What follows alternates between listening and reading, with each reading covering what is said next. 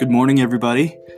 Uh, happy Sunday for starters, and I hope that everybody has a very, very Merry Christmas uh, this coming Wednesday. And thank you for tuning in and listening to the Life is Bruff podcast. And thank you so much for your continued support. Uh, it has been such an awesome experience doing this podcast. And today, I want to make the podcast a little bit more personal. Uh, I won't be posting any podcasts um, this next week, except for potentially uh, tomorrow. But I definitely won't be doing anything um, after Tuesday until after Christmas and um, my birthday and, and, the holidays. And so um, there's going to be a little bit of time where there won't be any podcasts coming up. Um, and so today I wanted to just share a brief Christmas message with everybody. And these are these are all my my own offhand thoughts. These are these are not things that I've written in advance, but um, I am very excited to share with you the thoughts that I have this morning. Um, I was reading through the Christmas story this morning. I woke up a little bit early to to read through the Christmas story before uh, I go to church with my wife and um, and her family to to listen to just wonderful music and wonderful spoken word and um, I look forward to that but I I wanted to wake up early to to give special notice to this incredible story of of a child. Uh, and you, uh, I'm sorry I didn't want to get emotional this morning but um the the church put out a video not too long ago called "The Christ Child," um, and it's a part of a, a, worldwide initiative that the church does called Light the World, and it's another way that we try to encourage giving and willingness and love and charity at this time of year. And um, in the video, "The Christ Child," there there are New Testament scholars that have reviewed this video and say that it's it's the most accurate representation of that time period and what what the events of Christ's birth and and very early life were like. And um as I watched that video and as I read this story I couldn't help but be overwhelmed and overcome with emotion at the things that I was reading and then the, the visuals that I was accompanying it with that you know these uh, these individuals that got to be witness to to the the baby Jesus Christ and and to the young Jesus Christ they had this immense gratitude because they knew what his mission would be. And they knew that that his mission was to save them. And I know that even even though we celebrate the birth of the savior at this time of year, we at least in my mind I've often associated my gratitude to the savior at this time of year to the the savior that we know that is in the rest of the New Testament, that was the one who taught on the seas of Galilee and who taught at the Mount of Olives and who suffered in the Garden of Gethsemane and was lifted up on the cross at Golgotha. And and I and I do I, I do express immense gratitude for the Savior for for that period of his life where he did do so much, everything for us.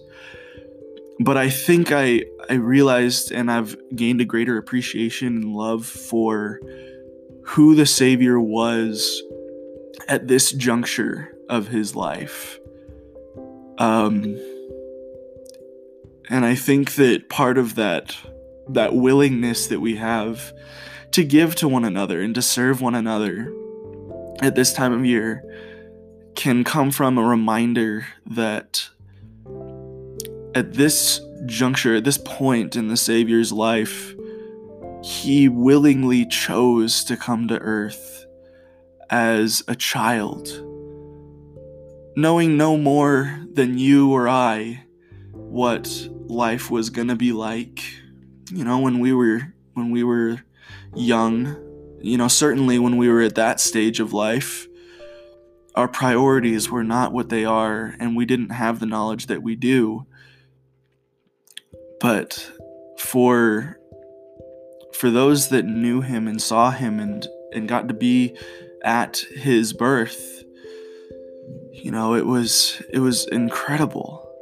And I think you know, if you decide to go and watch the Christ Child video or if you have already seen it, you you may be able to relate with my sentiment at the the last part of the video when the wise men finally appear and they they show their gratitude by bringing gifts. And i mean these there's a reason they're called wise men. They're not they're not ignorant people. They're not people that just serve under the rule of a king.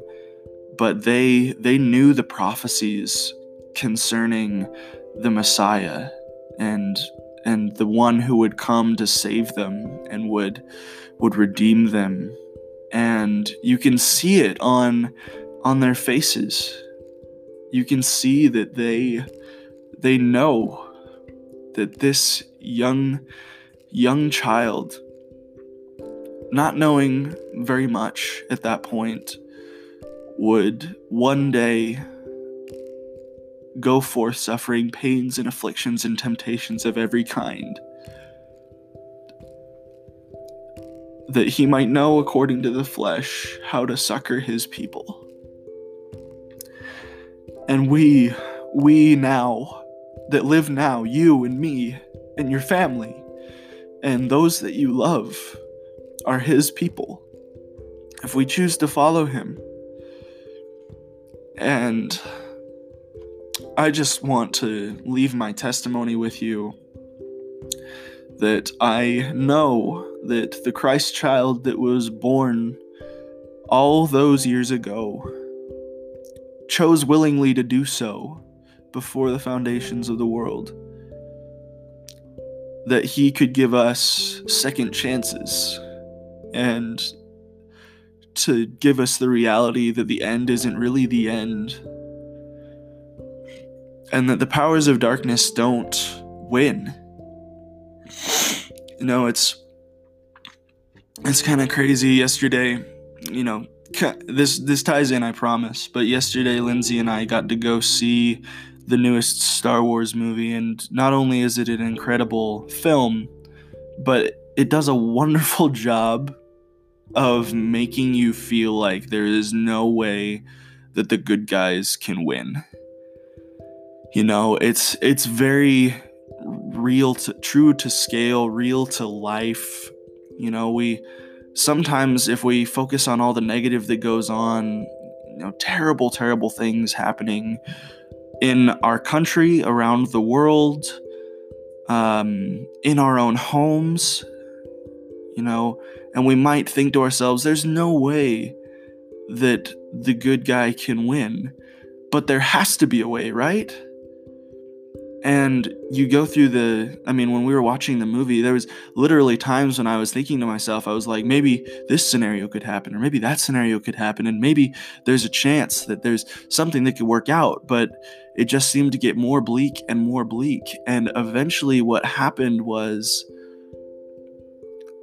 the protagonist called on called on the powers of light and and good and was given the strength that she needed to stop the darkness and and I think just as much in our day we can call upon the Lord we can call upon our Father in heaven and and for his spirit to be round about us that we don't need to lose hope.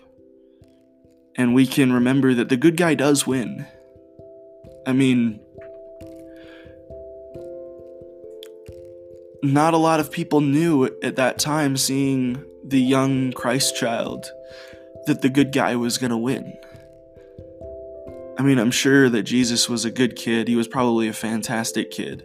There's there's proof of that in the scriptures, but you know, maybe maybe some people who knew watched Jesus grow up and just thought there's no way.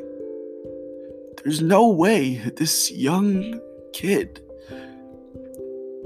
would someday take away our our pains, our our afflictions, our temptations and our sins, and even death. But he did. And I testify that he did. And he does still. What happened in the Garden of Gethsemane and on the cross and throughout his life nearly two millennia ago it didn't end when he ascended to, to our Father. He lives and he loves us. And he wants us to be eternally happy with him. And eternity doesn't start after this life. No, eternity starts today. And when we hear about blessings in eternity and happiness in eternity, that can start today. That could start yesterday. That could start right this second. And all it requires is that we come unto Christ with full purpose of heart. And even when we might be imperfect and human, and we're expected to be, we can be perfect in trying. And this Christmas, I hope that we're reminded of that. That we can be perfect in trying our best to come unto the Savior of the world. And He takes our efforts and He makes them so much more than we ever could. And I'm grateful for that wonderful Christmas gift that was given to us all that millennia ago. And I testify of a living Savior. I am very grateful for him. And thank you for listening. I hope that you really do and truly embrace a wonderful Christmas this year. I hope that you turn outward and you you choose to to make something right or to love somebody differently, to look at them differently. And I hope that we will remember the reason that we celebrate Christmas and that we think about the wonderful Christ child who gave himself willingly for us. Thank you guys once again for listening, and I really do hope you have a wonderful Christmas. I hope that you embrace your families, and I always, always hope that you will be strong and of good courage. And I look forward to talking at you next time. Thanks so much.